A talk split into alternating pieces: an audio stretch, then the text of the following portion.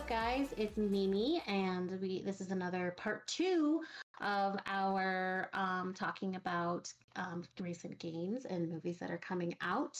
Um, today, we actually have a guest um, on part two. His name is Cross. Say hello, Cross. Hello. he um, his pronouns are he him, and um, he's just going to be in here talking a little bit about the Mario Brothers movie and then the recent movies that are coming out, like The Little Mermaid. And then we're going to go ahead and get into some also video games and more movies. So, um, Cross, uh, you have your Twitch and your YouTube and Instagram and TikTok. And what else? What other things that you like to do um, as well? What are your favorite things and what are you, what are you supporting right now as well? Yeah, absolutely. Thank you so much, first of all, for having me on the show. I'm super excited to be here and be part of this. So thank you so much for having me on a chat and risking your careers bringing me on. Oh, well, well, hold on, wait a minute. you trying to say right now? no, I'm kidding. I'm kidding. It's a pleasure to have you. Go ahead, continue. No, no. Um, but yeah, massive fan. So thank you so much for having me on. And yeah, I'm a full time Twitch streamer over at Comics and the Cross. That's where you can find us pretty much on all platforms as Comics and the Cross. Um, except for Twitter, where we're comics and cross because we're just two letters too long to have our full name on there. We love that. Um, but yeah, you can find us pretty much on anywhere. We're um, all about geek and pop culture, talking about comic books, movies, video games, and um, as of probably pushing close to a year at this point, um, starting to do a lot of stuff with tabletop gaming and Dungeons and Dragons has become one of our main focuses, which is a direction I didn't see us going when we started, but absolutely kind of addicted to at this point. Yeah. So yeah, you guys, love that. you guys pop up on my for you page all the time, all the time. Every time I open it, it's uh, you're there. Uh, You guys are there, and, it, and it's so it's so fun. It's so fun to watch that. I, I definitely can relate relate to that. That's really cool though. Yeah, that's that kind of just became a random thing that came out of nowhere for us doing Dungeons and Dragons, um, and somehow I ended up becoming the dungeon master, even though like, October last year was my first time ever actually playing. I somehow became the dungeon master and crafting my own story for us, and it's just it's been so much fun. I absolutely love it. I I love telling stories. I love um, getting into stuff like that, creating these worlds and telling stories with the players. It's just it's a lot of fun. So that's kind of our main thing at the moment um, that we've been kind of focusing on and working on, which has been really cool. Awesome. Didn't Well, you just seems like- get a? Sorry, Mimi, don't make it. Didn't you just get get partnered as well? Uh, yeah, we're partnered with uh, Misty Mountain Gaming, um, an amazing uh, tabletop gaming online store, and mostly focusing on dice and stuff. But we are fully partnered with them. Um, which is Congrats. Really cool. Congrats. Uh, met them for the first time when we went to C2E2 in Chicago. Um, Nice. to build up a Awesome. connection with them, and now we're partnered with them. Um, so you can actually use um, our code cross10 that's c-r-o-s-s-1-0 um, to get 10% off any orders at mistymountaingaming.com um, and also you can see me popping up on their dungeon feed on the website which is their like blog and article section um, I've currently got my first piece in for them that's being reviewed to be posted there, and I've also recorded my first video for their social media. uh, Nice. about creating family friendly um, campaigns, like so campaigns for five steps to creating a campaign for all ages. Um, so I recently just recorded that and sent that to them as well. So Wow. yeah, starting to do a lot of stuff with them, which has been Yeah, really yeah. insane. Yeah, that's a lot. That's a lot of stuff. Awesome. That's awesome, That's dude. awesome. Congrats again. Yeah. That's awesome. Well, I love that. so much. And thank you so much. It's like yeah, like it's it, it's amazing the doors that have kind of opened recently since we moved over to Dungeons and Dragons. You know, as I Mhm. kind of briefly mentioned to you um, before we came on that like yeah, we started off doing something like this. We started doing a podcast. Um, so Dungeons and Dragons was like the furthest thing from our minds. It wasn't something we ever thought about. You know, I never grew up playing it or anything like that or doing anything. I grew up in a We Christian have a Hellfire household. Club Yeah, t-shirt like on Hellfire. Club shirt. I- Stranger Things. Further enough folding that up, like I grew up in a Christian household where we were basically believed like Dungeons and Dragons was evil, it was satanic, it's dungeons and Mhm. magic. That's we avoid that. Crazy. But So that whole stuff with Stranger Things is actually true. oh, yeah. spoiler alert! Sorry. oh yeah, like that whole thing actually like fully happened. It wasn't quite as bad in the nineties as a kid. It was kind of died down by then, but it was still believed like, oh yeah, we'd we'd we'd stay away from that. And I'm like, if I'd gotten into this like 30 years ago, like I I would have been addicted my whole life. Like I am, s- I've been playing it for like a year and I'm addicted to it, so I can only imagine. You know, Yeah. Yeah, no, like it- I actually have a Dungeons and Dragons starter kit. Well, actually, it's not mine. It what it's mine now. Um, my brother had it, and um, it's uh, I, I have like the dice, and I've always wanted to start it. I just never had like all of the people to start it with. So, hey, if you're ever looking for another campaign person, let me know, or a person in your camp, or two, not two campaign, just be a part of campaign. Just let me know. Absolutely, we're more than happy to get more people in. Like we've been, we've been really lucky with the people we've gotten to play with us. Some of them are like fellow Twitch streamers, some are just friends of ours, and even like recently Awesome. we've finished up like our first chapter of the campaign and started our second chapter. Oh, and we oh, had to have someone like drop out and someone new come in, and the transition has been seamless again. So like we've been honestly really blessed with just the people that we've had that we've been able to play with and create great stories with and um I'll give you guys kind of a little exclusive on it as well. I don't know if we'll have announced it at this point, although it's kind of been mentioned a couple of times, but no one said anything to us. Uh, we're actually also working on turning the campaign into a comic book. Um, That's Yo, let's go. You uh, heard it first on Direct Golden Hours.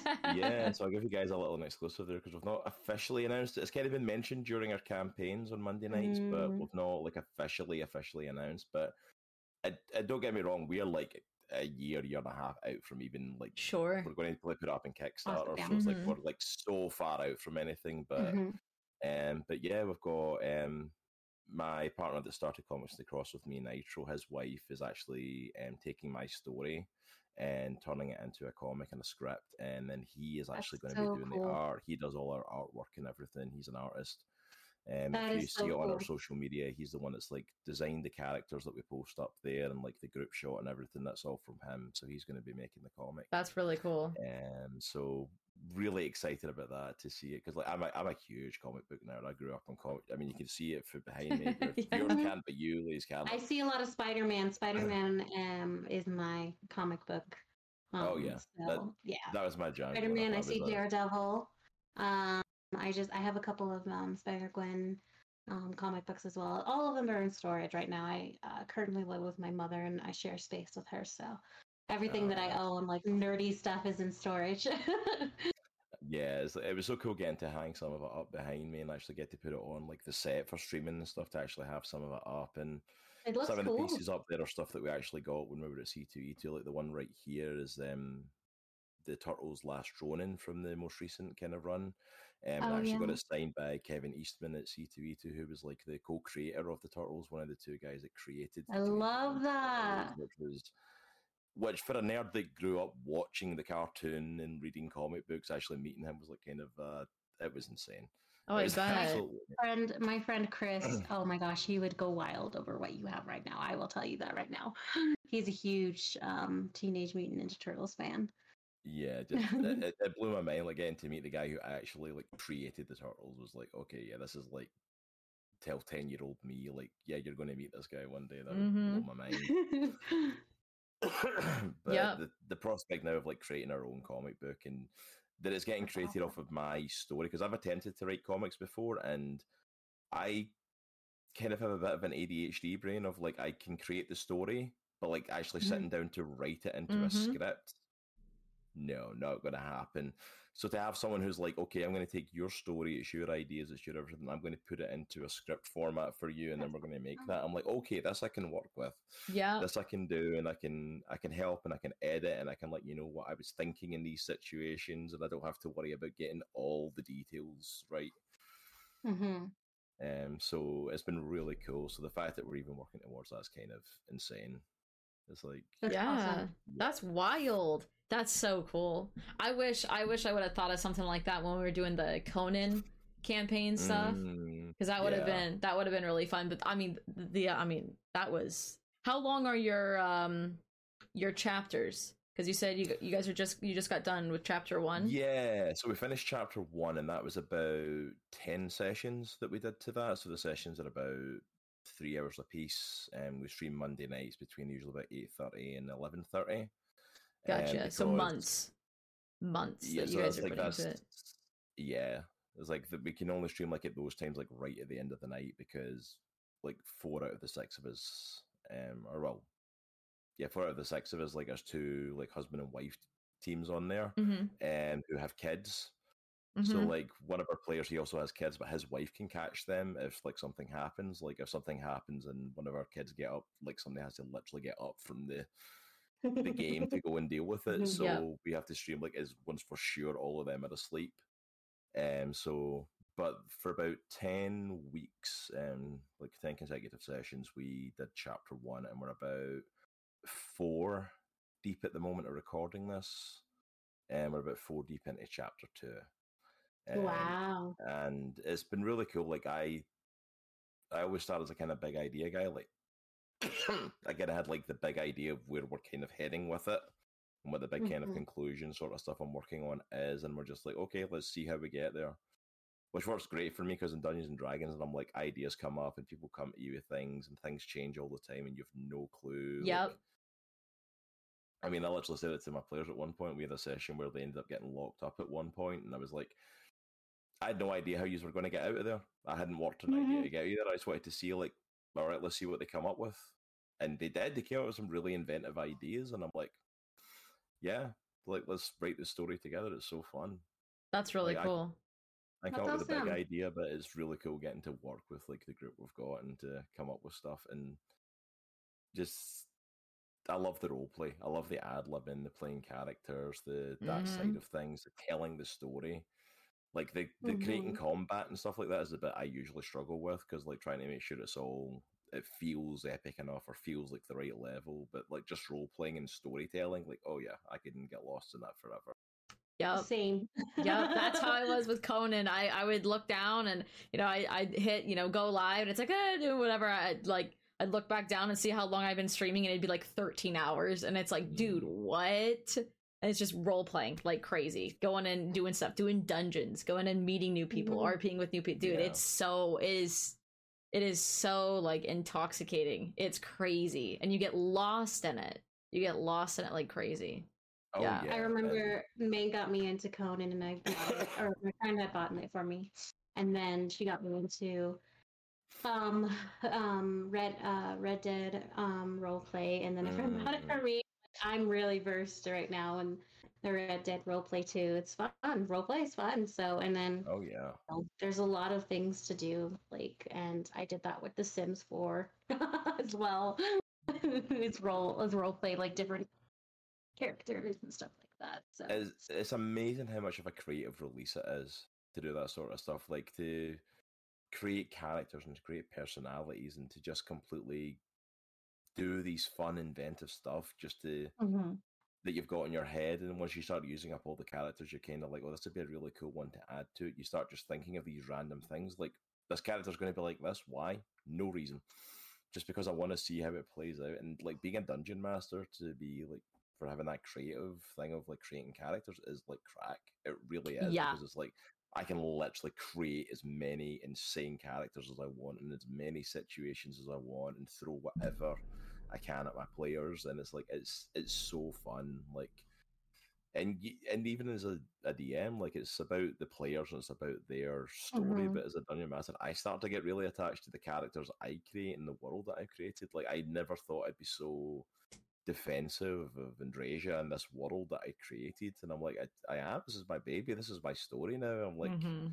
is awesome. I was like, I absolutely love it. And if you told me like a year ago this is what I was going to be doing and be obsessed with, then I would not have believed it, you know. But I love Mhm. it so much now.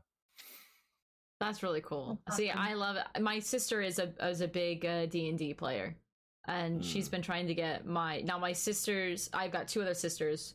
Um, we are all in different states, so and we Oh. all have very different schedules. So it's very difficult for us to be able to sit down. So we actually haven't sat down and like been able to like actually do it.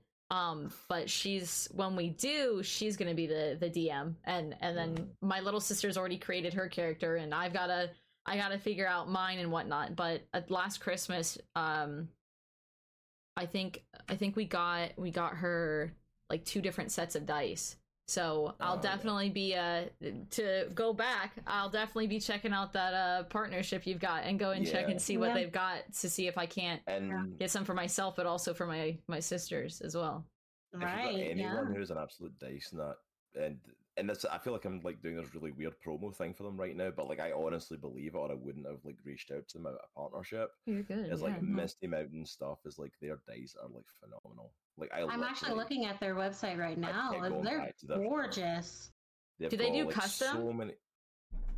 Eh, I don't think they do custom at the moment. There's opportunities to, to do custom at times, but Mhm. um, but they've got a massive variety. Oh, I Like bet. they've got metal, Mhm. resin, acrylic, like whatever glass dice. Like some of them are just so like beautiful looking. Like it literally was like I was like a magpie at C2E2 going by their table. Like I kept going by like, oh, that one looks really nice and shiny. Oh, that one's really pretty. And I'm like every single set and Yeah, I ended they up coming away with a really. features. I ended up getting a metal dice set from them when I was at C2E2. It was like um, red and gold dragon scale That's really oh, it. cool. It's like it's so That's cool, really and I'm like, like their stuff is such good quality, and I'm like, and that's Yeah. why I reached out to them. Like, hey, you, is a possibility maybe look at a partnership, and ended up talking with them, and the conversations going. But like, it was one of those things. Like, I wouldn't have reached out to them for that if I wasn't like happy with the quality for them, and it's like, and it is Right. just Absolutely. stuff.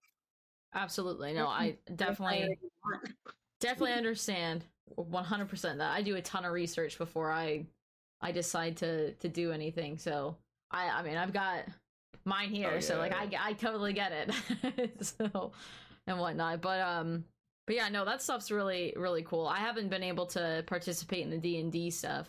Um but the RP side of things and then doing it in the video games with Conan, with Red Dead, GTA, you know, stuff like that. You know, it's uh it's but I think Conan's been the most serious like RP that I've that I've done. The the when it comes to GTA, well, GTA is probably the least the least serious I would put on the board there.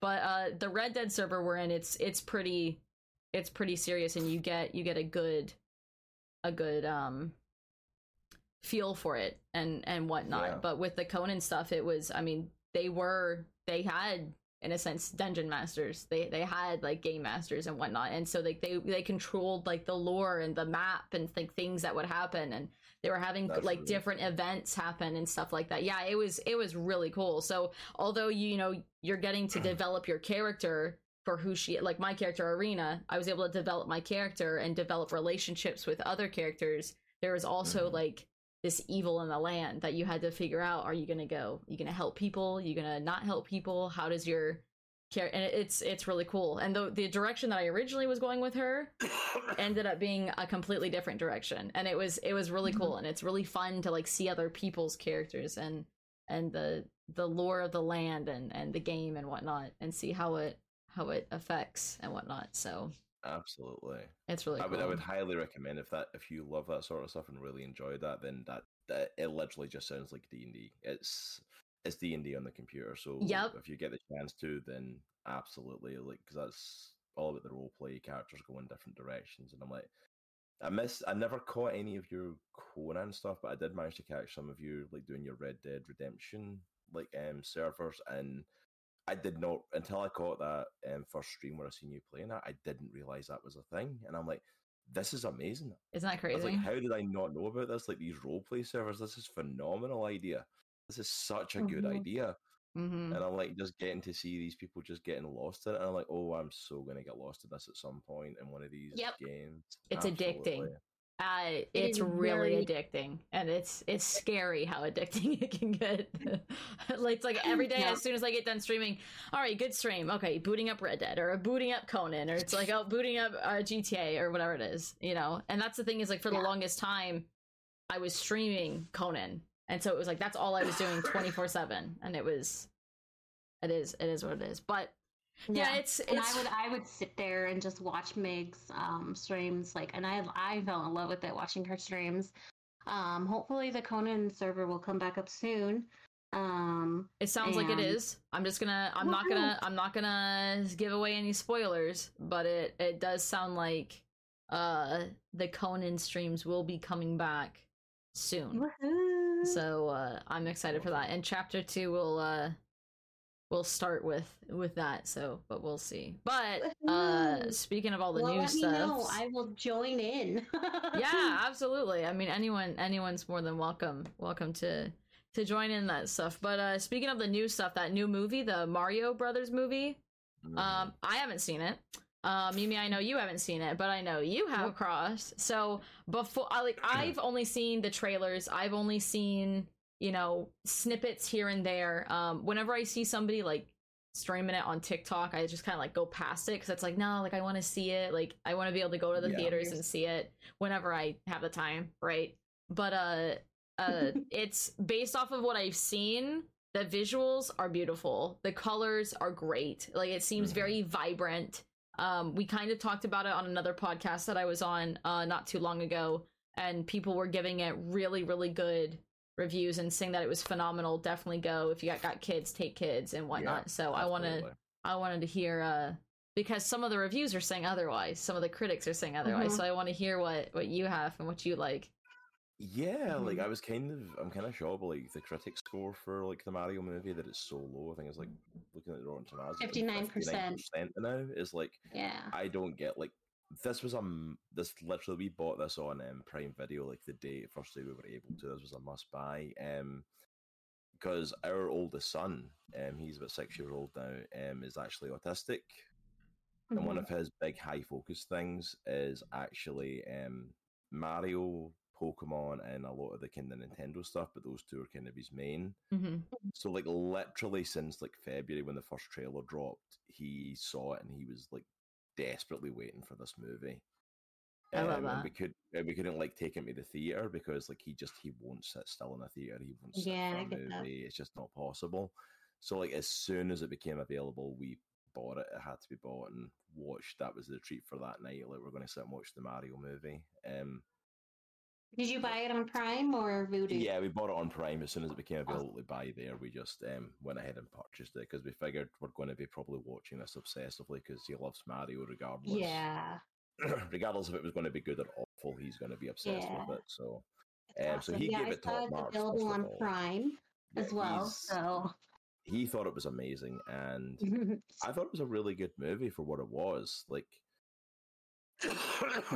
excuse me, Oh, you're good. um, but I don't, I don't think it's like you know, like cinema breaking, like best movie ever sort of thing or any of that. Like, but you get what you pay for. You get what it says on the tin. It's a Mario movie. You know, what I mean, it's Mhm. there's definitely elements of it that are aimed more towards kids.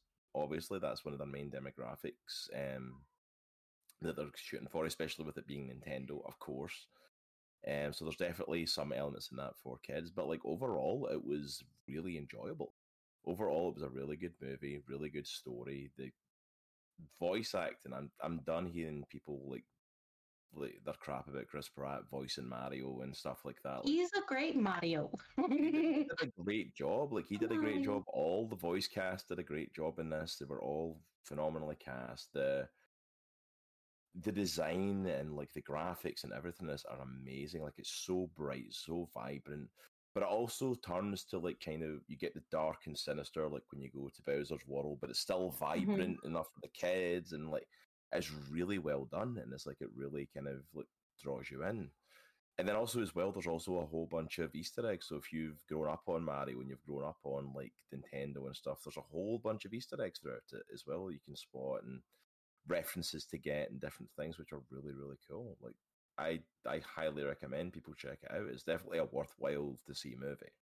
So mm-hmm. you would- You would say that the movie is appropriate for kids and appropriate for honestly anybody of any age. Oh yeah, absolutely, absolutely. If you're, you know, it's like kid, middle aged, old, pensioner, whatever. It's like this is anyone can watch this, and like if you've if you've all got a love for Mario, it's a definite must check out just to see what they do with it. If you have no idea who Mario is, sit down, you'll have a pretty decent time at the very least, if not. I think really you've been living time. under a rock if you don't know who Mario is. Yeah, probably, but.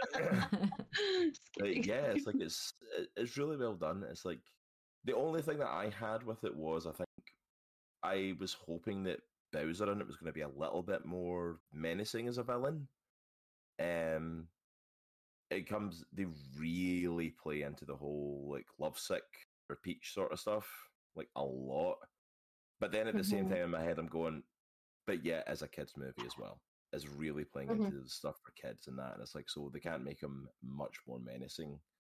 Because like when at the same time, like you do get the scene like you saw in the trailers of him like um attacking like the ice palace with the penguins and stuff, and Mhm. it looks really brutal for like a kids movie, and I'm like, so they do a decent job with that. But like overall, I think this is anyone can watch this movie and have a good time with it. Um, as I said, I think the voice cast for it is phenomenal. I think this is really Mhm. cool. I think the the graphics and the design, the picture itself is like amazing. It's so well done. And I love that they didn't try to over explain stuff for it. Especially like in a video game movie, they try to like over explain why things are the way they are. Mhm. Like when he Mhm. goes to the Mushroom Kingdom, they've got like the random blocks and they've got like the moving platforms and they've got the tube system to travel around and stuff. That's And there's no explanation for it. It's just like, no, that's just the way this world works. I was like, cool. We're not going to try and like make it like too like real worldy. We're just going to be like, yeah, this is it. Because Yep. and I'm like, good. We all know what to expect when it comes to Mario. Don't over explain stuff. And it's like, Right. It's, it's really well done. I see. I like. awesome. I like that. You know, and it, the thing is, is like with um, you know, you would expect that most of the people that are going to go and watch this movie, you know, or buy the movie or whatever it may be, you would expect them to, you know, to understand how Mhm. the wor- how Mario, the world of Mario works in a sense. But it, you're right. There's there's times where it'll be movies and they're like way overly explaining like what is going on and what is happening and happening. And it's like for those of us that and you know i don't know it's it's a pretty universal topic. Mario's a pretty universal topic. Most people have they've either seen uh you know i don't know ads they've seen or they've played the games themselves or they've you know they've seen it at some point. Even even the the marketing that they have at posters that up that would used to be up in GameStop like you would see the Mm. flying platforms. Like you'd be able to see like so you've seen it you know you don't have to sit there and describe and be like oh like this? Why are you going in a tube well we this tube does this. It's like everyone knows. We all know it. And if you don't know it you watch them do it and then you know you know? So it's like Yeah, that's Or you're living under a rock. yes. So it's Yeah. it's it's nice when it's when it's like that the reason why i was asking about uh kind of like where you felt you know if it was a kid friendly or not there have there have been some critics that state that the Mhm. movie is not appropriate for kids due to torture scenes and how like brutal and violent the movie is and i was like I wouldn't call it brutal and violent. The only thing that I think verges on the possibility of like the you may question stuff is you see him in the trailer, but there's a lot more of them. It's when Luigi gets dropped in the cage above the lava pit. mhm, Uh, one of the other cages has a little blue star. It's like Rosalina's star for the games. Rosalina's star is having a bit of an issue. He's going through a bit of a existential crisis mhm. where everything is hopeless and we're all going to die and all this. And it's like, it's kind of funny seeing this like very happy looking star going through that, but like I can also see at the point of like that that that might seem a little dark to some people. Mhm. Like literally, he has a comment at the end of the movie, and it's not really spoils or anything for it. Um, where it, like literally the movie's ending, and he pops up like on the black screen at the end before the the credits roll, and goes, "It all ended very happily," or did it? The movie's over now. I think that's and all, hilarious. that, and all that's left is you in the void. And he just stops talking. And literally, my son's watching this and he goes, All that's left is you in the void. And my son went, Oh. And I'm like, Well, thank you, Mario Movie, for giving my six year old son an existential crisis. I appreciate it. It's like, but like that's that's the only thing I was like, depending on your stance, it's like a case of like that could be seen as maybe a little dark depending on your kids. But it's like it's very quickly kind of glossed over with all the other happy, you know, Mhm. kid Mhm. friendly stuff where it's like I think that comes more across as like kind of a joke that the adults will get. Most kids are probably just going to be like, "Okay, that's weird," yeah, yeah. yeah, yeah, and move on with it. I don't think it's going to be anything that really affects them. Right. Um, Mhm. I think it's more you'll more see adults freaking out at their kids hearing that the kid will actually even respond and react to it personally. Like Mhm. I, speaking as a parent of three, like I didn't have an issue with my kids. I've got a six-year-old, Me a neither. I- my mom- three-year-old, and- Parents three. I, everything went over my head. Well, that- There's still things that go over my head. That's the thing is like I watched, you know, watch movies when I was a kid or whatever, and then years later, as a teenager or when I was in college, it's like, oh my goodness, that Barbie movie that I watched that one time, and then it's like I go back and I watch it just because it's like, why not? It's Correct. it's it's three o'clock in the morning. I can't go to sleep. I'll put this on, and then I watch it, and then it's like uh, Yeah. the fact that I didn't catch that that that when I was a kid, it's like I'm not going to, you know, like some of the Oh, stuff grew like up, I grew up in the nineties. I can only tell you the amount of crap I watched in movies. But you're like, why did you let me watch this? yeah, this Yeah. was so not appropriate for kids. Why was I allowed to watch these movies? yep, yeah.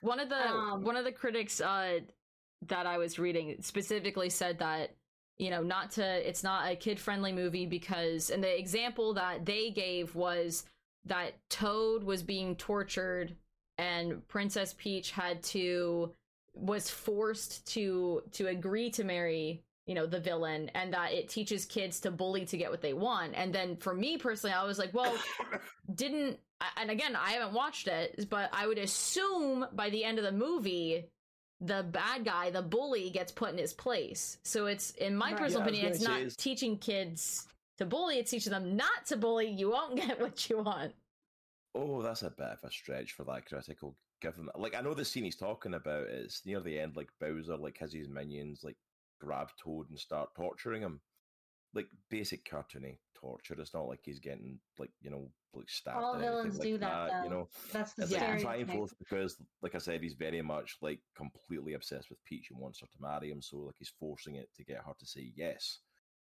Mhm. But like it's like it's teaching kids a bad example. I'm like, if the kid's listening to the villain of the movie anyway, you're in for a bad time, Yeah. regardless of what he's doing. Like Bowser's the bad guy. He's not meant to be their own. I never understand this stuff. Of, like, yeah yeah critics who say this about movies are like that. It's like, oh, such and such is teaching them a bad example. Yes, he is. He's the bad guy. He's meant to. yeah He's meant to be the stuff that you're not to do, and then you look up to the hero who beats him. That's that's how hero stories work. You need Yeah, to have a the- villain for them to overcome that does stuff that's wrong. That's what makes them a villain. Yeah, Yep. and the, Come I on. mean, it's simple Disney classic evil hero trope, like evil per, evil villain hero trope. So Absolutely. I mean, people, and then like another critic um, on news.com said the whole package is a deranged mishmash of overstimulating events. And since you had mentioned that your child has autism, a lot of the times children with, because I work with children with autism, or I did, um, they hate like a lot of like colorful things and it just overstimulates them. And it didn't seem like your child was overstimulated. It just seems like it was the right amount of Oh yeah, he loved um, it. He was color completely- and you know um excitement so My son good to know. barely sits still, and he literally sat and watched that movie.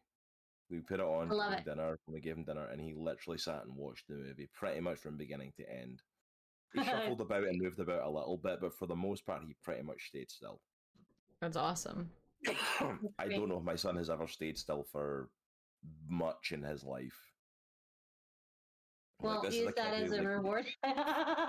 Exactly like i mean this is my son who would literally he would like we don't even have it in the playroom anymore we used to have chairs and a sofa and everything in there like he would literally climb all of them in the playroom of watching stuff and move into different positions and hmm like for the most part he kind of just sat and watched he was completely invested in it right that's awesome That's awesome. No, it's Um, good. I'm glad. That, I'm glad that we have your uh your review because I was reading. I was reading some of these critics and I was like, what? I was like, there's no way. There's no way. And don't and like even in the trailers, like they show. Like I I rewatched the trailer before we started recording, and it's it's when Luigi gets dropped down and you know he's over and then it has the you know the stars doing its thing and whatnot, and it's like oh like but again again let me for disclaimer I do not have children. Uh, I don't have children of my own. I've never, I've never been a teacher neither. or anything like that. I've babysat Oh. kids, but they're not like I. I don't have any children of my own. So, uh, for me, of course, my point of view is going to be skewed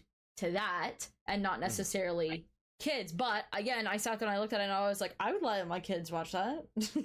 but again, right.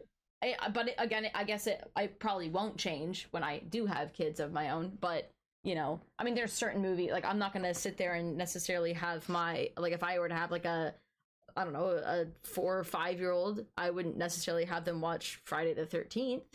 I'm not trying to scare them, and I don't want them to not go to bed and me have to deal with it all the time, you know? So it's like there's certain movies, you know, but Mario I feel like I don't know. I would I would if I had children, I would allow my children to watch it and I would I would want Yeah. to watch it with them and have that experience with them and whatnot. But again, I haven't Yeah. seen it and I don't have children of my own, so take that however you all want to take that. But yeah. Absolutely. Sorry, Mimi, did you want to say something? I kept interrupting. No, you're fine. Uh, yeah, no. So I had a friend. Um, we had so we had uh, opened up a couple of um, questions on our Instagram um, about the Mario Brothers movie, and there's a friend of mine. Um, or actually, we opened up the um, questions about the uh, people's favorite movies, and um, um, someone had said that it was a great movie, but Jack Black stole the show. Um, um, and um, what do you think? Because you've mentioned the um, cast and crew was a great cast and crew. Um, do you think that you know Chris Pratt like and Jack Black like are in comparison? Do you think that they're both equally good? Um, and like I wanted to get like others' opinions on that since you have seen the movie and. Um, you know, I'm literally sitting here right now on Wednesday. I get paid, and I'm going to rent it and watch it on, um, on um, Prime Video right now because I'm I'm like so eager right now. I think honestly the casting was great for it. I think I would agree that Jack Black steals it. Like I never knew Jack Black as Bowser was something I needed, and he does it phenomenally. He Mhm. fulfills that role. Like even the little bit you get to hear in the trailers and stuff, it's like, yeah, he's he was meant to do this. And him as so that, awesome. Chris Pratt as Mario again, absolutely perfect. Like, and he has like a normal like Brooklyn accent. They don't they make fun of it. Actually, there's a one of the commercials had like a or one of the trailers had like a commercial for like the Mario Brothers plumbers where they Mhm. use like the over the top ridiculous accents in it, like from the games that it's me Mario stuff, and like and they actually make fun of that. Like, do you think that was too much for the commercial and stuff, and like and use normal kind of Brooklyn accents and so like that was one of the things people were like really iffy on, and I'm like, he does great. He's a great Mario. It's like I never had like trouble losing myself in the characters. Uh, another standout I didn't expect as well was is it Anya Taylor Joy that plays um, Peach. Mhm. Anna Taylor Joy. Yep, She's just phenomenal. I have never gave a toss about Peach. I never gave a toss about Peach as a character, and she played her in such a way. She was written in such a way and played so well by Anya in such a way. I'm like, I actually care about this character. This is she's actually giving this character some depth and actually making her like worthwhile. Mm-hmm. not just Even the- looks like her. Yeah, it does have that actually. and It's like it's it was so well done. And I'm like, yeah, the cast in this was so well put together for it. No one like I say Jack Black stole the show, but like no one outshone anyone in a Mhm. massive way where it was like a, it was completely like lopsided. Like everyone carried their weight in this of what they were meant to do. Right. That's good. That's good. Um, I'm glad. That's good. That's good to know.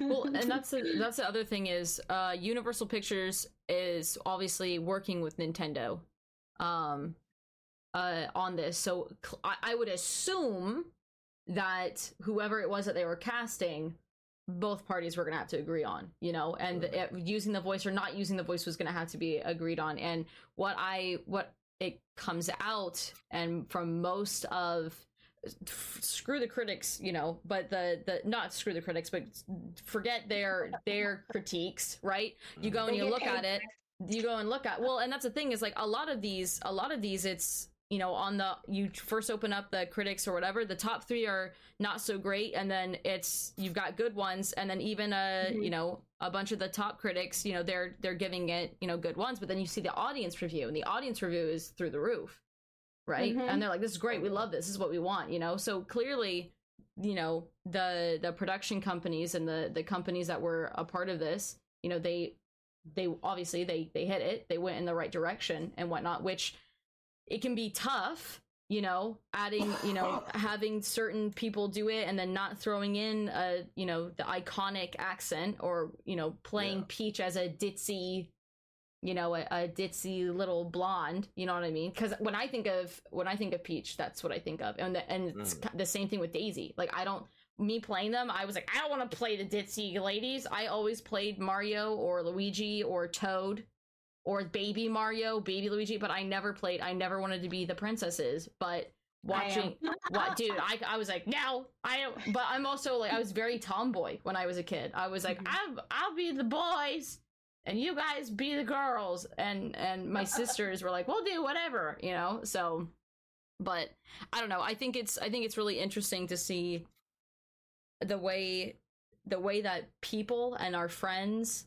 and and guests and whatnot their opinion on the movie and it's been all these Mhm. great things and then you Mhm. see the critics and you're like oh it you know they're like it's there's abuse in there or there's this or it's like ah it's this. it's like well what are you critiquing it on you know and like don't get me wrong like they're critiquing it on everything right the voice actors the the cinematog well you know how things are how things are directed how things are done the score the score of the movie dude i sit there and i listen to that playlist nonstop that score is so good. so good so good like even in the trailer it's like yeah this is it i want to watch this you know it's crazy It's so good at it, and it's incorporates so much of like the actual game music and stuff throughout it as well, and makes Yeah. actual proper songs for a soundtrack. I'm like, yeah, this is like perfect.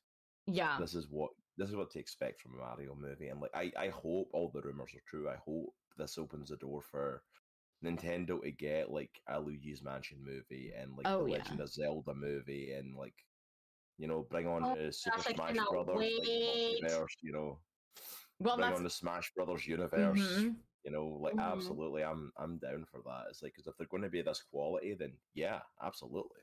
if they do a legend of zelda are they gonna have link talk I hope so. That's going to be a big thing because it's like he doesn't even you talk in the gotta- new you're he gonna doesn't have go ahead gonna go ahead to get that casting right because like we we've heard Mario's voice, we've never heard Link's voice. Like you're gonna have to get that right if you cast someone. the o- i mean the only one shot. Yep. The only thing that we hear from Link is when he makes his little like, you know, reactions when he gets hit or when he falls or Mhm. whatever. So it's like you're gonna have to find somebody that matches that. But and Oh, then what if he does sign language? Well, I mean, well, that's the thing. What if he just doesn't talk? What if they make a movie and he doesn't, and he just, mhm. and he goes on, and then he, his companion talks. But it's like, well, what are you gonna do? You know? So I don't know. It's gonna be really interesting. Zelda has, she's got her voice in this, uh the recent uh game that that came Mhm. out. So she's she's got a voice. So I don't know. It's uh it's gonna be interesting. But speaking of characters that don't got no voice, the Little Mermaid, she loses her voice, and uh you know the the little mermaid movie is also one that has come out. I have not seen it. Um i i don't have too many like opinions on it so it's not the little mermaid was never like one of my i was like "Well, eh, i know mimi for mimi everything. Little mermaid everything. So i'm gonna let her like take it and run with it. Uh for me it was it was uh, like i really liked uh sleeping beauty right so when they make a sleeping beauty uh movie i'll tear that thing apart don't worry but but until until then but um They have a Maleficent movie. they they do they do and uh, see i really liked that one i really i, I really love liked it i really Yeah. liked the way that they they did that that movie and whatnot and i thought it was great casting in my personal opinion but um Oh, yeah. but uh, Angelina Jolie is like my first love. dude I, I i ain't gay but i'll be gay for her uh so Hmm. that's that's there uh but no maybe right, take part- it take it away with a little mermaid by all means Before I do go into the Little Mermaid, I'm gonna go ahead and flirt with Meg because I do this often and I give her a hard time. Uh, so my next cosplay will be um, Maleficent. You're saying? do it so you can be gay for me. do it do it um, that's just like the little thing that I like to do with Meg is give her a hard time about you know not have not liking me. I'm just kidding. Anyways, so um, I wanted to get into the Little Mermaid. Um, I have not seen it. I am like desperately wanting to see it. So I live in a little town, and we have a teeny tiny little movie theater that shows like um, a movie like once a week, and um, it has like a certain time. And I'm like texting them. I'm like, okay, can you show when is the Little Mermaid show gonna happen? I was trying to actually see it yesterday, didn't happen. Um, but Little Mermaid has always been like my favorite princess, um, my favorite Disney princess. I grew up with Little Mermaid. Like I literally have Little Mermaid um, sheets right now. My mom actually just recently got them for me. um, she and because I needed new sheets, and she's just like, "Here's some mermaid sheets," and I was like, "Yeah." Um, so that's just for me. And um, the tomato meter is 68% um, for critics, and then the audience score is another whopping 95%, um, same as Mario Brothers. So um, I really am excited about it. Um, I I have high expectations. Let's put it that way. I have really high expectations. I have my cousin watched it, it was amazing. Um, I have high expectations about like really every character. The only thing that I'm a little worried about is like Scuttle and Flounder and um, Sebastian. Um, they, I mean, they look exactly like you know, let's put it this way, like real life crab or real life real life crab, you know. Um, but the Scuttle looks a little looks a little weird. Um, but I love Awkwafina. She is um, or they. I think uh, Awkwafina is a they. Um, she is doing the Scuttle, and I love her, so I cannot wait to hear her as Scuttle. But I have high expectations. I want it to be like not exactly like um, the you know 1985 movie, but almost similar. And I personally like the idea of having um, um Halle Berry. It's not Halle Berry. It's Haley Bailey Berry. Sorry, I think I'm thinking of Halle Berry. Every single time I see her name, I'm like, no, that's she's not um Catwoman. so, um, but yeah, no. And then um, Melissa McCarthy, like all of these people, like I cannot wait. I I just am like itching to see it. So my expectations are really high um, because again, it's she's she's my princess. She's my character. she's always been like my like whole life when I was little, and like I still have a bunch of Little Mermaid toys as well. And um, you know, I I just wanted to talk about like how high expectations I have of it, and people have told me, like I said, a lot about how good it is. And like I'm just at this point, I'm itching to see it. Um, um, so some of the critics say um, overall this is a, a good tomato one. Overall, it's a visually gorgeous film, valued by a strong and genuine, inju, injuin, sorry, can't read, in Bailey with enough laughs for the kids and the nostalgic adults. Just don't expect anything new. Okay, so there you go. It's everything is like pretty much the same. Um, however, the another critic says Rob Marshall's No Risk reboot avoids pushing along conversations of identity, belonging, or choice. So um, I think, and then the another one said the new Little Mermaid is somehow 135 minutes long, a whopping 52 more than the lean animated version, but it adds almost nothing of the note to the mix, largely spending that extra time on stretched out action sequences and slightly more plot context. Well, you got to put a little bit in there for live action. So yeah, I'm just I just have high expectations, and if the audience thinks it's good, um, a lot of critics thinks it's good, then I'm hoping that when next time I get on the podcast, um, I will have seen it and I will give my honest review. Um, at this moment, like I said, it's just expectations. Um, what are you thinking about it, Cross? Your honest opinion. Honest opinion, I'm kind of I'm hopeful for it in a way that it's going to do because I enjoyed Little Mermaid when I was growing up as well. Like I fully believe that Ariel, along with a couple of others, are the reason I would had a crush on redheads when I was young. Um, like I absolutely loved Ariel. I loved that side of stuff, but I I kind of lost hope with and got bored with the live action remakes from Disney. Mm, hmm Because every single one of them seems to be the same. hmm Of let's remake this thing that we've done before that was really successful, and ends up being a disappointment or barely passable at best. hmm There's like none of them that have came close to Really stuck out to you. or like outshining or even like coming close to the originals. And not just a case of like that nostalgia factor, but when you go back and actually compare them, it's like the stories are usually feel tighter, the way things are put together, like they make changes for no real reason with stuff and at least with something like Maleficent, like with Sleeping Beauty, as we were kind of talking there, like at least Maleficent tried something different. Yes. Mhm. the Yeah, I did like that. story from the villain's perspective. Yeah, exactly. It's the perspective. thing, and I'm like, okay, at least we tried it. Was it a phenomenal movie? It was okay. It wasn't like amazing, but it was it was decent. And it's like, but at least you tried something with that. At Mhm. least there was a reason to tell a different story. Whereas like something that was like critically acclaimed, like uh, Beauty and the Beast, got pretty high praise for the live action version of that. Like, it really didn't do anything that it the animated one didn't already do and didn't already do better.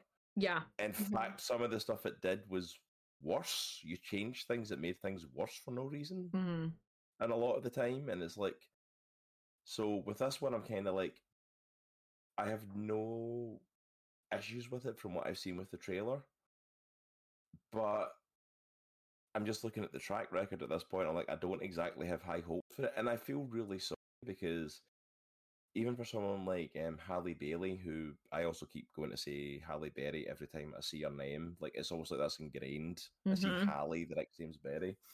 Um, I feel so sorry for her because she's dealt with such a crap storm because of the the skin color. I mean, Yeah. The only color issue I've got is because the red hair isn't quite as vibrant as I liked it as a child. But like I said, that's probably because it ignited my love for redheads a little bit when I was a kid. um, so like, oh, that could be brighter, but that's about it. Um, it's like I don't care that it's a race swap. I don't care that she's black now. It's like I did. Her being white didn't add to the story Right. in any way. It wasn't like a cultural thing. She's a freaking mermaid. Mhm. It's a fictional Mermaids are supposed to be. yeah. It's Mermaids are mermaids. it's a fictional creature. They can look however you want them to Exactly. look. You know, it's like, I really we're going to get into a fight over that. It's like, I feel Mhm. sorry because like that has marred this so much, and I believe she's going to go in there and give this phenomenal performance. I've not really seen her stuff or been a fan of her stuff in any way. It's not just stuff that I've not came across before at this point. But I have no doubt that she was cast because she can do a good job. I just don't know if what she's been given to work with is going to be worthwhile, to be completely honest. If it's going to be something that it's going to be like, oh yeah, she was in that, or like if it when it could have been something groundbreaking for her, you know. And I kind of agree with what the critics are saying a little bit of like, well, it's not really adding stuff. I'm like, well, that here was your chance to like explore a bit more of inclusion and representation and different stuff and you know the two different societies and two different worlds colliding like we could have done something really interesting with that that was different from what came before i mean you had an animated little mermaid how many animated straight to dvd or video sequels when they originally came out you had a freaking like tv show back in the 90s based on Oh my gosh, like- I love that TV show. Like I said, I watched every single one of it, the Little Mermaid stuff. I was there. And it's like you're going to this live action one and give us something I'm like contrary to what someone in Disney apparently thinks, doing something different, like Mhm. casting a black actress doesn't constitute of doing something different with it. That's not enough. Like you cast someone black, fantastic. It's still the same story. Yeah, I Do get where something you're coming different from. with the story. It's the perspective. It's the perspective change that I really like. Like if they Mm. were to literally make these live actions, but instead of it doing it like oh like the Little Mermaid, but they did it Ursula, or they did you know they did Scar. Don't get me wrong. I really liked the live action. Well, as live action as it could be the of um the Lion King, right? Because a lot of it Mhm. was. I mean, you ain't gonna sit there and take a real lion and be you know they Yeah. you know they CGI you know a, a good chunk of that or every all of it everything you know um and then this with uh you know some of the other ones and whatnot it's um if they were to take the perspective and do it from somebody else's point of view i'll be honest with you I think the Cinderella live action movie that they did uh years ago or whatever, I thought that was very pretty. I loved that one. It was very it was visually beautiful. The score beautiful. It was very I I liked it a lot. And I wasn't like a huge like Cinderella love me. Like I like when I went to Disney, at Disney World and Disneyland, like I I didn't really care about like the princesses. I loved Mulan. I was like, that's my lady. I love Mulan because she, oh. you know, she kicking ass, you know. But as as as far as like the princesses, I didn't necessarily look at the princesses. I w- like I'm obsessed with Peter Pan. I love Peter Pan, Mm. and I will always be in love with Peter Pan. and I love Peter Pan, and Peter Pan's the best, and I love Peter Pan. Um, but I also grew up on that live action movie that they did with that little blonde haired actor that oh played Peter gosh, he Pan. so cute. and it's and so like for me it's like it's never been like the princesses or whatever. But when i saw cinderella i was like i was like oh this is beautiful. I was like she does such a Mhm. great job as cinderella. This is this is beautiful. It's visually is beautiful. It, everything sounds so nice. Like this is so cute and i love it. And a lot of people are comparing the two together because you've got the two live like live action princesses now Yeah. and they're like it's not as visually appealing as that as that movie used to like was or Yeah. is. And so like that's something where you know it's like oh she like okay. I mean but also at the same time like how do you do it to where you know i don't know. It's just how do you how do you balance it? How do you you know capture the darkness of you know like ursula and like the stuff like that? Like is it all just like dulled down?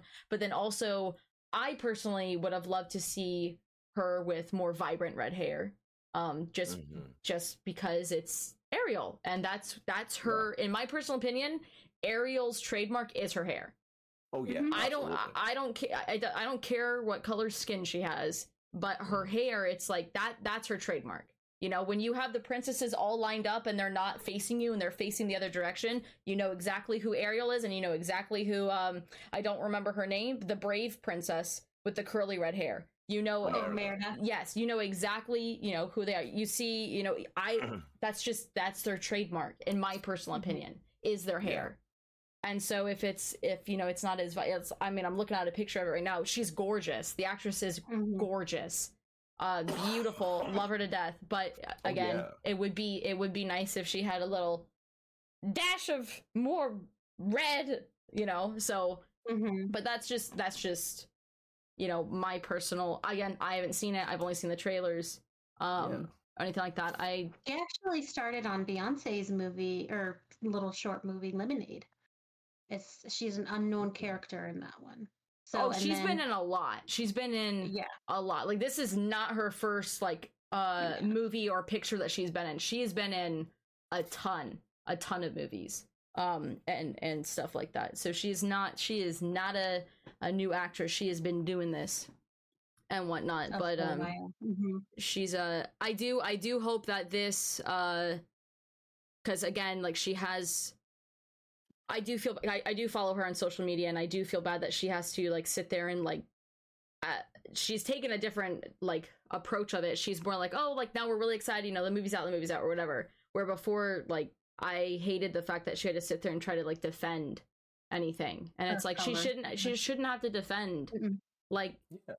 so not to not to get into like all that that crazy cons- you know i don't it's not conspiracy but controversial topics or anything like that. It's you know it i hope like you said i i feel sorry for her and i hope that this doesn't detriment anything for her because you know it, the amount of time and effort that actors and actresses put in to their characters to capture these and it's so hard it is so so hard when people take characters that have been around for so long and everyone already has like a picture in their mind of like like, like with link how is link gonna sound we're all sitting here like well they better do it right right you know so it's it's the same thing like it's so difficult you know like Sonic for me too. When oh Sonic came out, absolutely I was like, no, and like I, I've never really been. I'm sorry, I don't mean to interrupt, Meg. you're fine Um, I've never really been into like the live action Disney remakes.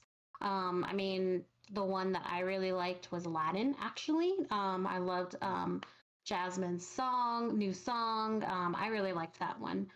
But um this one i definitely have I, and i get where you're com- you guys are coming from too like i do feel bad for this beautiful amazing actress who probably worked so hard to you know she worked so hard to probably get this part and she you know it's probably unbelievable for her that she got this part.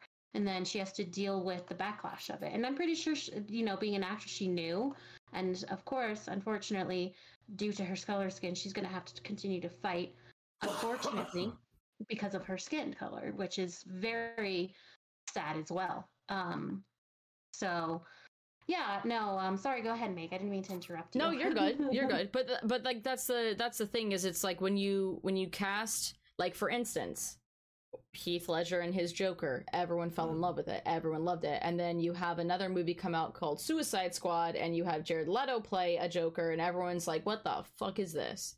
Right? Don't get don't get Ver- started on that. it's a very it's a very different joker and it's a very you know a very different you know whatever it may be and then you had uh what what's his name phoenix Uh, play Phoenix, yep yeah, play joker and everyone's like we love this and but at the same time it's like well they're all so different jokers jokers in different you know movies and scenarios to where it's like oh this is like insane i don't think a heath ledger joker would have fit in suicide squad if i'm gonna be honest with Mm, you No. um, but do I think that Jared Leto's Joker was but but again, and I've also said this on other podcasts, supposedly there was a ton of other stuff that was filmed with the Joker, with Jared Leto's Joker that was not put in the movie.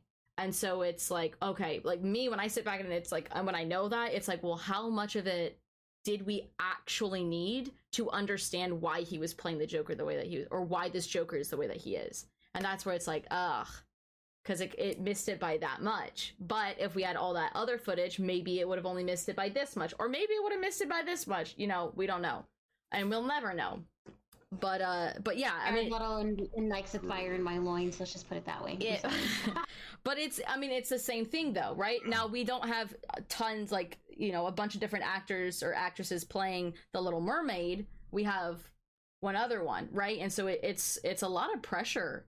In my personal opinion it's a lot of pressure on on the cast that's involved to capture these characters not only the way that the director not only the way that the story is going not only the way that they are like envisioning this character going, but also capture the envision of all of the people who have grown up on this character. And that's a Mhm. lot. That's a lot of pressure. For instance, the the movie the um Beauty and the Beast, I thought Emma was a great Belle. I hated that they made her voice sound the way that they did. Like when she Mhm. sang, it sounded like they auto-tuned the crap out of her.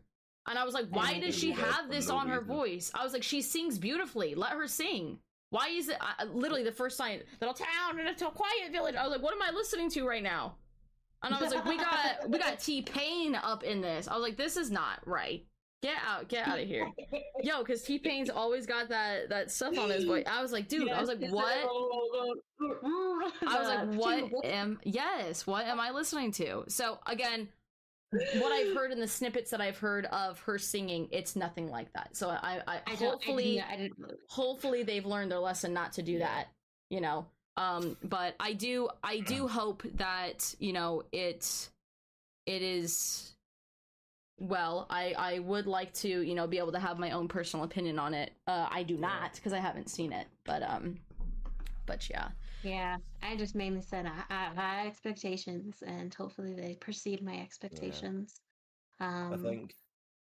Sorry, to cut off, but I think the only thing that, kind of like what you were saying, though, I think what almost kind of makes it worse for her is, like you said, is like with the Joker, there's been like a, in his sort of perspective, there's been a, you know, that different perspective and different people seeing him in different ways, but that always kind of plays into the favor of it.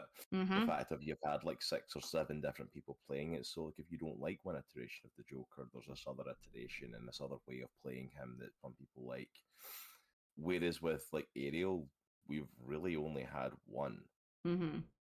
We've had one version before this, so you don't have different people with different perspectives and different favorites and different nostalgia. You got everybody with like, excuse me, and that's why a lot of people are like get worked up on this stuff because it plays with their nostalgia. Mm-hmm. Why people get worked up with the race swapping and all of this because like they want to see what they love brought to life and it's like everyone has that view of white skin, bright red hair, the you know this is what Ariel looks like. there's not another perception. There's not another presentation of it. Like that is what she looks like, and that's what she has looked like for what fifty years almost. And it's like so to present something else. That's why so many people like do rebel against that sort of stuff. And it's like, but the good thing for that is if they ever do another version of it again, that it's like, well, the door's now open of like there are two interpretations. so Exactly. room for a third interpretation. Just unfortunately, Hallie's now facing that backlash from it now because no one wants. Everyone loves their nostalgic things and the thing that make them and take them back to those happy memories as a child, and no one likes that stuff to be messed with. And if you see someone doing something with that, it's like that's not okay. And it's like, but it happens all the time. You know, Mhm. it's like it happens with everything else. Just there's certain things that we just need to get used to with it. Yeah. You know, like you said, it's happened coming from geek culture, like it happens all the time. Like I mentioned the turtles earlier when I was Mhm. pointing at my comics behind me, and then it's like, yeah, like I grew up in the 1980s turtles, but there's been like four or five like different shows and movies and different Movies. and- versions of them. I love the '90s movie, by the way. Yep. Mm. Same. Hands on, Yeah, it's Yep. mm. but there's been so many interpretations because, like, oh yeah, there was the '90s movie and 2003 cartoon, and then there was the Nickelodeon 3D cartoon, and then we had the Michael Bay Turtles that should not be spoken about, and then we had the like the new cartoon from Nickelodeon, and you know, it's The one with Megan different. Fox. yeah, it's like they're all different from each other though. They're all broken. vastly different, and so you get used to the fact of like, well, if you don't like this version, you've still got the version that you liked, and eventually it'll come back around. And but with a lot of this stuff, especially from Disney, who they've kind of done it a little bit to themselves as well, because Disney went out of its way to kind of take a story that was a known story, because like Little Mermaid was uh, was Hans Christian Andersen, I believe, was the original story, and basically put up this animated movie that kind of went, no, this is the definitive version, and they succeeded in that completely. Mhm. Succeeded in that. But the problem is now if they go like in a completely different direction with it, it's like, well, you're the one that told us that that was the version, so there is a little bit of you've kind of backed yourself into a corner a little touch as well with it. Yeah. Uh, And that's the other thing is like the audiences, and I'm not saying that the audiences for like the Disney, because there's there's a lot of there's I mean you know there's now there's comic and Marvel is Disney right? Mhm. um so but in my experience you know there's been disney hasn't really i don't want to say they uh, this sounds bad. They haven't really strayed away from the original you know? And that's why a lot of these live actions people are like ah like i've seen it. Like i already know what happens. Like ah, it's just people like acting it out. Like there's not there's not any like you know I don't know, extra to it. And that's, you know, that's again one of some of the complaints or some of the points that the critics have put in where it's like, oh, it's the same old story. Like there's it's it's two hours and fifteen minutes long. It's longer than the animated version, and there's literally nothing new added to it. Yeah, You know, absolutely. and so you know disney and and my personal opinion from what i've seen like they have stayed pretty you know i guess in a sense safe they've stayed safe Yeah. they've literally you know done it and maybe that's what they're doing. They're like hey like we got to shake it up. We got to do something different to get more people to watch it because the same thing that we're that we're getting told is is oh it's the same thing it's the same story it's the same blah blah blah or whatever. But they're casting these actors that you know people love. People are like oh i, I love the works that you know emma watson's done. I've done, i love the works that mm. you know so and so has done. You know so it's it's doing that but then they they go and they stray off of what you know what everyone's used to when it comes to the little mermaid and it's you know they're gonna they're gonna get heat. They're not gonna get heat. They're gonna get love. They're gonna get hate. They're gonna get told like oh don't mess with my childhood memories or yes please. I you know the children that are growing up now this is the this is the ariel that they will now remember. You know this is the one that Yeah. they will think of or whatever. So there's there's always two it's always a gamble. It is always a gamble. So at the end of the day, regardless of what it is that you got going on, somebody's not going to be happy, right? J- yeah, I mean- 007s, they're wanting to, you know, they're wanting to who's our next 007? A bunch of people are are, you know, suggesting some uh actresses and a lot of people are like no like 007's a, a dude a suave dude don't be throwing Yeah. you know women in there and it's you know if they go that direction you'll get some people who are like we've that's your you know that's not that's not the 007 i'm used to you know Yeah. So it's but then you've got the other side where it's like well 007 is just the call name it can literally be anybody you know? Like Yeah. it doesn't have to be james bond. It can be a, now has it been james bond? Yes 007 but you know it it's a new era. You know maybe the Yeah. it's like oh 007 you know i don't however it is that they end up doing it. I personally think that it would be really cool the next set that they do with um with james bond is doing it from him growing up. Him Mhm. growing up and becoming 007 007 you know? Yeah. um and the the actor that always always always comes to my mind for this is and i don't remember his name but that actor that's in um what is it called? King's calvary or something like that? Shoot shoot. Let me look it up really fast. Um no kingsman. I'm an idiot. Oh, um, Taron Egerton.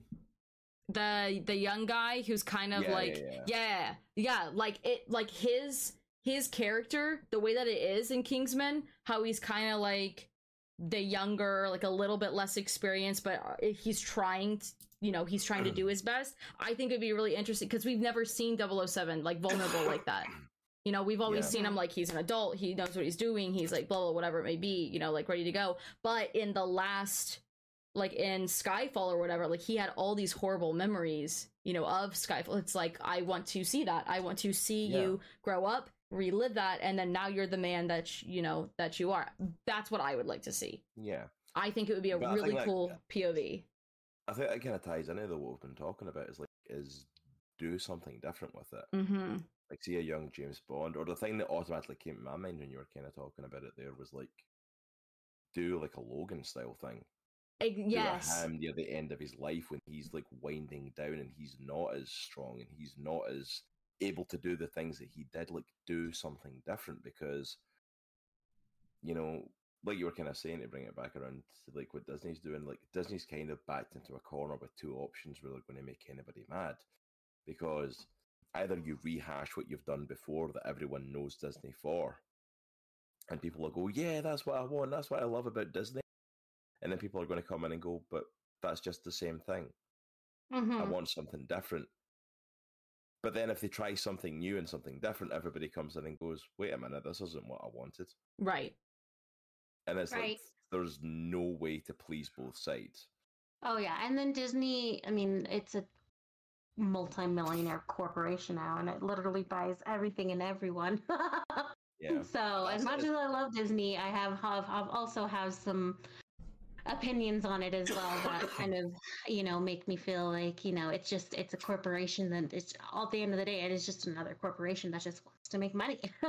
That's it. It's all about Um, making money now. you know. You, see that with everything that they do. You know, you kind of mentioned, it, but even more so, you see it in stuff like Star Wars, like the last Star Wars trilogy. Like people like ripped that apart because, you know, like Rian Johnson. Say what you want about Episode Eight, he tried to do something different.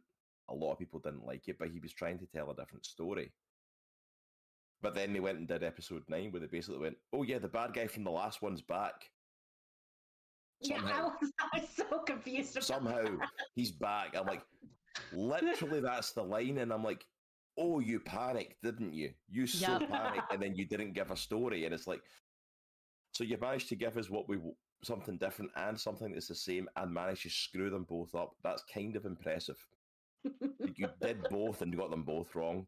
You know, even like. Uh, you know, and also what with the other franchises are doing. They've got freaking end of the month. Indiana Jones five comes out. Yeah. oh yeah. Yeah. Who asked for that? Fast X. Who asked for Indiana Jones 5? Did you not see 4? Harrison Ford cannot do what he used to do, clearly. But no, he's older, so we're going to bring him back even older again. Like, please stop. Please just stop. Same with like Fast X. Um, I I kind of stopped after Paul Walker passed. So, I Um, love those- that. I saw a meme of that. It was a screenshot of like them in cars, like at a car race from like the first Fast and Furious movie, and then like a shot below it was like the shot of like a car in space, and I'm like, imagine sitting someone down that has not seen that series and showing them these two pictures and telling them this is the same series of movies. yes. Like, Yeah, you know I mean, like, my the first movie, like you, they were stealing VCRs. The first one was about street racing and stealing VCRs. That's how long we've been doing this. I Mhm, know. mhm, oh my mhm. gosh. I plan on watching that. every single one of them over again before I go and see the the the latest Fast and Fast and Furious. So I'm not gonna lie, they're they're they're fun action movies, but like you have to also just let go and understand just how ridiculous they have gotten. oh my gosh. Like how insane Yes. they have gotten. It's like sitting down and watching like just any The action same. series that they just keep pumping movies out of. Mhm. It's like yeah, like it's a, it's a fun stupid action flick, but like boy do you guys like Vin Diesel takes us way too seriously. It's like it's milking it.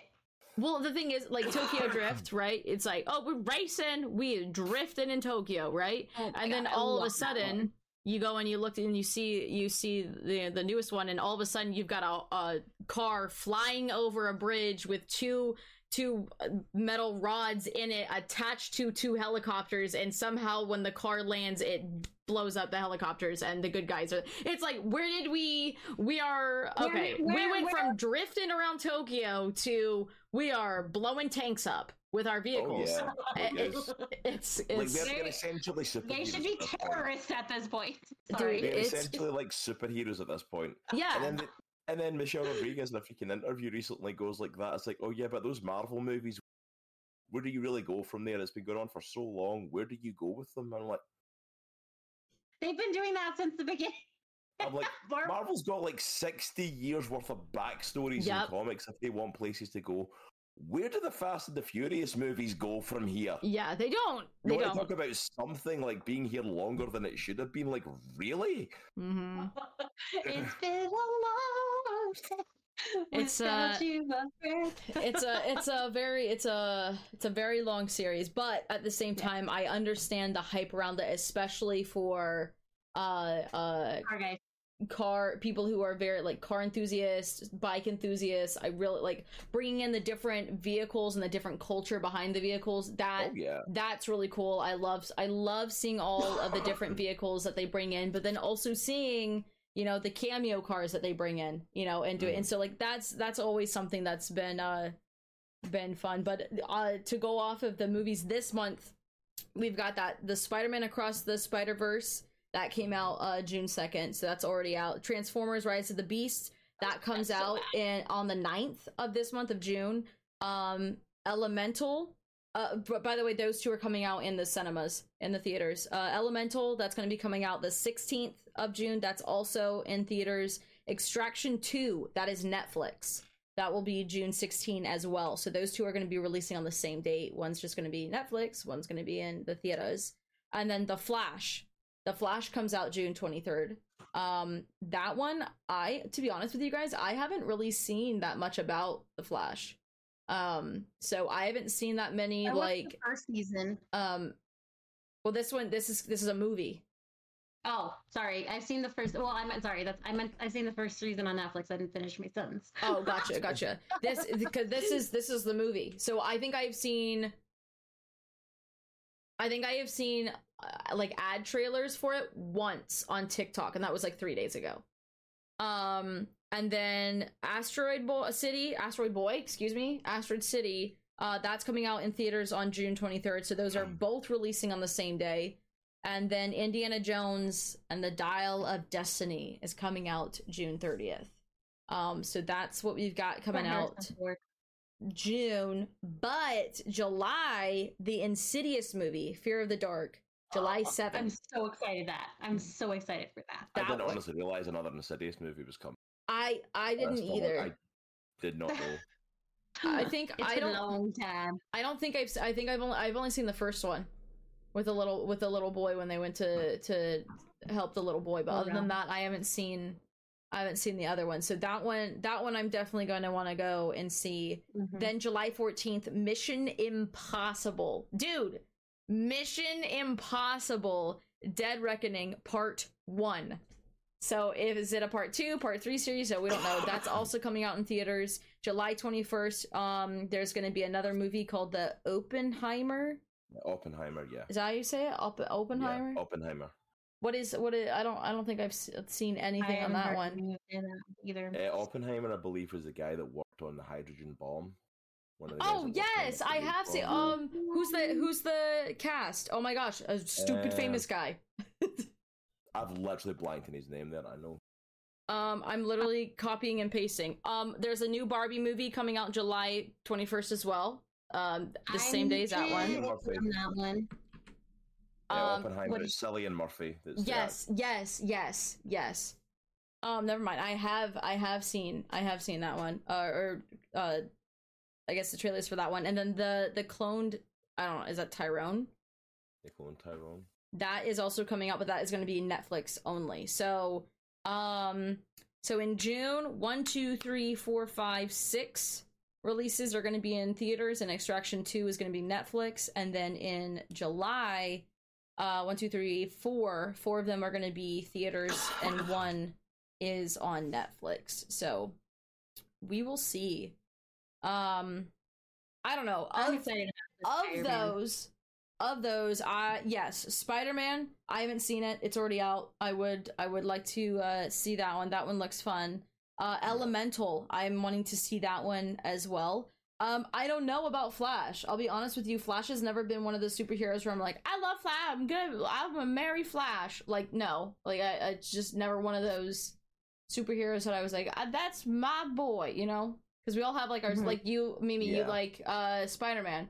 Uh cross you like Mhm. spider-man um i'm trying to think of like what my superhero crush was to be honest i don't really think that i have one Me. not saying Okay. that that's your crush cross not saying that that spider-man's your but oh, Spi- absolutely. spider-man's your Peter Parker. your your go-to Spider Man is definitely my crush. He's my husband. Um, Well, I'm so excited. I'm so excited for Across the Universe. I'm so excited for the new Spider-Man 2 game. Yeah. Um, and it's I heard for the new Spider-Man 2 game. Um, sorry, going right into video games quickly. Um, it's going to be on PS5 only, and I'm like sitting here with my PS4. like, in um 20 what was it 2020 when i got my ps4 and i'm just Yeah. like i don't have a ps5 and i got nobody so i'm still paying off my ps4 and my pc so um but yeah no either other than that i am extremely excited for across the universe. I might actually see it next weekend with a friend of mine because i'm going to be in um albuquerque for pride. Woohoo! Fun. Because i'm gay But yeah, I across the Spider Verse. I don't know if you could tell with me flirting with Meg. I'm in the cross. Well, if I didn't have the flirt with Meg, the you just yelling "gay" definitely was kind of a, an indicator. That, Gay. You go because i'm gay That's exactly what it is. Oh, Um, uh, I love that. Because I'm going to Pride because I'm gay. That was, that was great. I love that. Uh, sorry, Cross. Go ahead. What that's, were you that- that's going to be a, that's going to be a sound clip of some sort. It to has use to be. somewhere. That one. I'm going to Pride because I'm gay. good. Well, we do have a little um, thing that Meg and I are going to possibly do with our intro. We're going to do a little um, snippets of us saying st- stupid things, and um, so that could That, be that one. has to be one of them. That there has you to go. be one of them. I'm That- gay.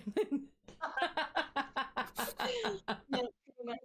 I mean, I'm so happy to be gay too. So uh, I I love that. That's hilarious. Sorry, Cross. What were you saying?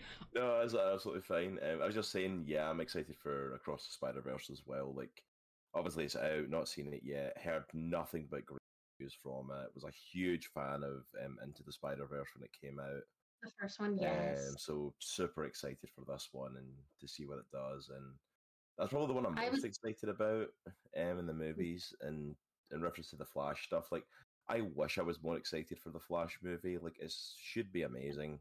Mhm. Like I've heard people saying how good it is. Michael Keaton's making a return as Batman for it, which just turns my nostalgia going crazy. but I, with a passion, hate Ezra Miller's version of the Flash from the previous movies. I cannot stand him. People were like, "Oh, he's hysterical." No, he's not. He's so annoying. Hmm. And then all the Ezra Miller drama that just like, if I didn't want to see this movie before, this is really making me not want to see it. And Yeah. I'm like, I, I do not want to see a whole movie of this guy. I can't stand in real life playing this fictional version of a character. I can't stand as well. And I love the Flash. I, I think um, the Flash is a great hero. I love Barry Allen. Um, but this version of him, like, no, no. You'll wait Like, until the next version comes out. I'm like James Gunn's taking over DC Studios. They're redoing the DC heroes again. Like, all right, start from scratch. I'll just catch the next one. I'll I'll catch Yeah. the next guy. It's like the the DCEU that you guys tried. You had, a- you had a good shot at it. You did a you, good job trying. You tried. It sucked, but you tried. yep, you tried. you get a half a star. It's like so. Let's let's we'll just back to the drawing board. We'll try again. We'll get it this time. You know. Yeah. Yeah, I get that. It's uh it'll be um I don't know. It'll be it'll be interesting, that's for sure. I I don't know. I've also never been like a huge like DC like I but again like I'm also not like a huge like I'm not like oh DC or Marvel. I'm not like oh Marvel like I'm not. Like I'm just not. It's like not if I if I want to see you know superheroes and villains, I'll go and see it. Like Batman, love Batman. I'd marry Batman. Maybe that's my crush. Maybe Batman's my crush. I'd marry My best friend Batman. loves Batman too. I mean, he's uh, you know, love him. I'll marry him. Say less. I also love Robin. I adore Robin. I would do anything. That I think Robin was my crush. I'm gonna be honest. I Oh would my gosh, die love for Robin. too. Robin in the specific Batman movie, um, with uh, when Arnold Schwarzenegger played the ice guy Mm. and Yeah. Poison Ivy. I obsessed with Robin. I was like, that's that's my husband. Say less. You know. um, but Robin from Teen Titans, the animated Oh, show, was always- absolutely, absolutely. But that's that's don't the know why. I don't have like a I don't know a superhero, but when I when I hear Flash, like I, it's I'm not like yeah. I do that with Deadpool. I'm like oh Mm. De- yeah, like but I also like the hu- the way that it's done, the way that it's shot, like that. Uh, but to speak on like you know stuff like that, I hated hated hated the direction that they took Thor.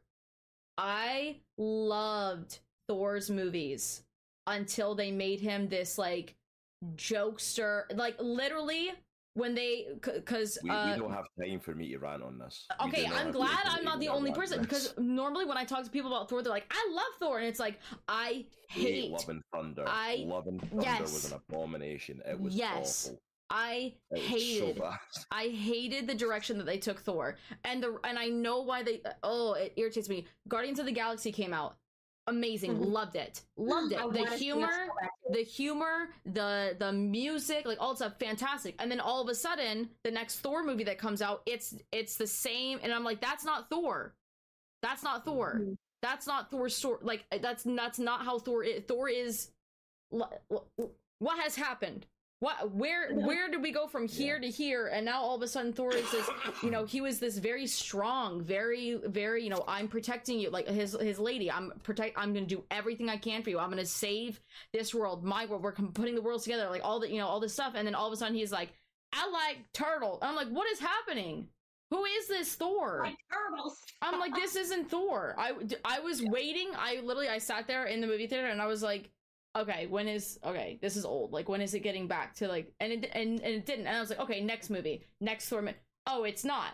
Oh, it's not. Okay. Thor literally went, f- went from this like amazing, beautiful, powerful character to this, by the time, you know, Endgame came around, he's like sitting there and he's like, ha ha ha. And I'm like, you're Yeah. literally not Thor. Like I don't know what. Don't get me wrong. That was one of the biggest changes in characters. You know, Yeah. Mhm. one I of the bi- and, and I hated it. There was Yeah. definitely stuff they could have done with some of the changes. Like with Ragnarok, I felt like it hadn't gone too far yet. They had introduced a lot more comedy, but like there was still elements of it Yes. there. Um, Infinity War definitely is like my peak version of Thor. Um, Endgame, I think they dropped the ball because Thor, like, I don't mind the whole fat Thor thing. I Right, don't of mind course. all of that. But delve into the fact of like this guy is clearly like this because he's depressed. Yes. Don't just, make a, don't just make a joke out of him. Like, no, he's Yes. really Don't make a joke of he his blames expression. himself that everyone died. That's why he's Mhm. like this. Explore that a little. Like, why has it been so much to him to get back into the final fight? Because like I have to prove myself. And then like Th- Love and Thunder, I'm like, I don't have time to go into how many issues there were in that movie. There was I so saw it. much awful. It was alright. it's just I'm like- uh the on- they tried to do so much comedy, and literally the only thing I laughed at was the screaming goats. God. I do remember that. That was hilarious. Literally, they had like the best comedic timing in the whole movie. See, one of the CGI screaming goats are the best comedic thing in your movie that you're trying to make a comedy for some reason. is like, yeah, you've missed the mark. yeah, like he literally goes and kills. Um, what was that guy that he kills? Um, um, oh my gosh, the one, the gold one, the the uh, is not it's Zeus, right? Mm. He literally tries to go kill Zeus, who's all powerful thunder god, and you know up against was it was it Zeus or am I wrong? I think it was Zeus because he had the had the yeah, the lightning um, bolt was meant to be. the lightning bolt, yeah. he tries to go and kill Zeus, and it's the entirety of it all was um a comedy sketch, and like this Zeus man is got like two gods of thunder, two gods of lightning, you know, Yeah. battling against each other. It was, it, I, I, I think it missed its part too. Honestly, yeah. I agree. I agree. Absolutely. I think it missed it missed it a lot. I mean, I love Natalie Portman as um Thor with uh, Minhor. Minhor is it? Is that how is it called? His hammer. and Mjolnir. Minhor. Minhor. Okay, thank you. Sorry. Um, I am a Minhor. Just kidding. Um. So yeah, no, I agree. I agree. It was. It did not take the Oh, yeah, direction that I thought it would. Um. But I mean, he turns out to be a sweet little guy, a sweet man. Spoiler alert: sweet man who, you know, ends up taking care of a kid.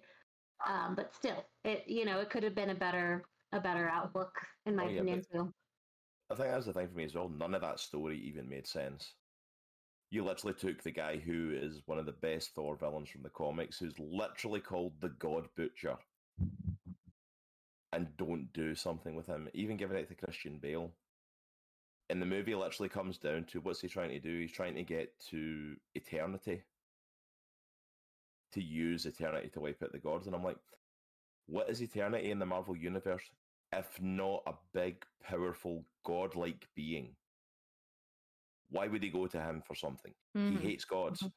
And then why would he entrust his daughter that he just got back into the care of a god?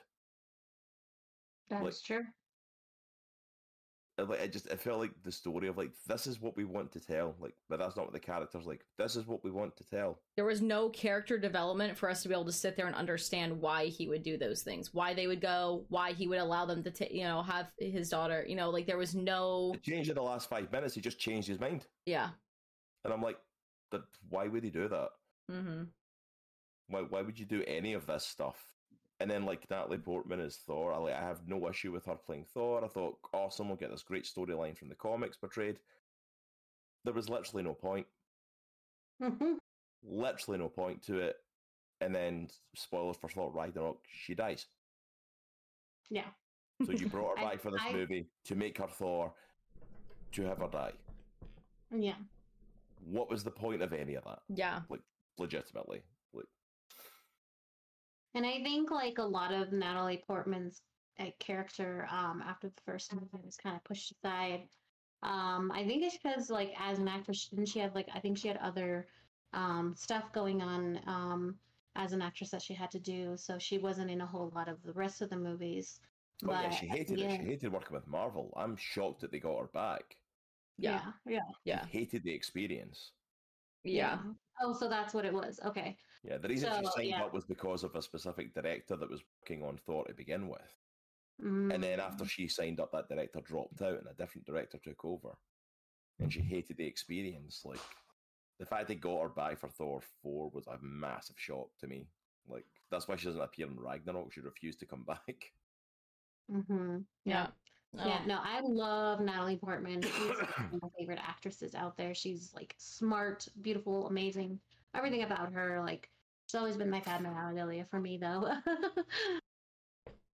So, But yeah, Anywho. so that's what we Oh, got I a lot said I wasn't going to go into a Thor rant. I No, just- you're so good. You No, are you're good. fine. We got That's a lot what we of. want. We want your opinions. uh, I'll touch on these super super briefly because I know we've already we've almost recorded for two hours, and I know you guys got things that you guys got to get done. Um, but really fast, this in June, um, some of the games that are coming out that are kind of like everyone's like really excited for Diablo Four, the early access June second, so people are out there they're throwing it down, um, playing that right now. Street Fighter Six is also came out on June sixth um diablo 4 does launch um without the early access on june 6th so uh that's uh by the time this podcast has come out people are already going to be throwing it down busting it down so i'm excited to hear reviews on that. Um so that's you've got we've got that going on. Um that is for the pc ps5 uh xbox x ps4 and um and whatnot. And then we have later in June on the 22nd, if you pre-order Final Fantasy 16, you'll be able to play that that on PS5. Um, so there, there's a big, big, big hub for that and whatnot. And then the other one is AEW Fight Forever. That's June 29th.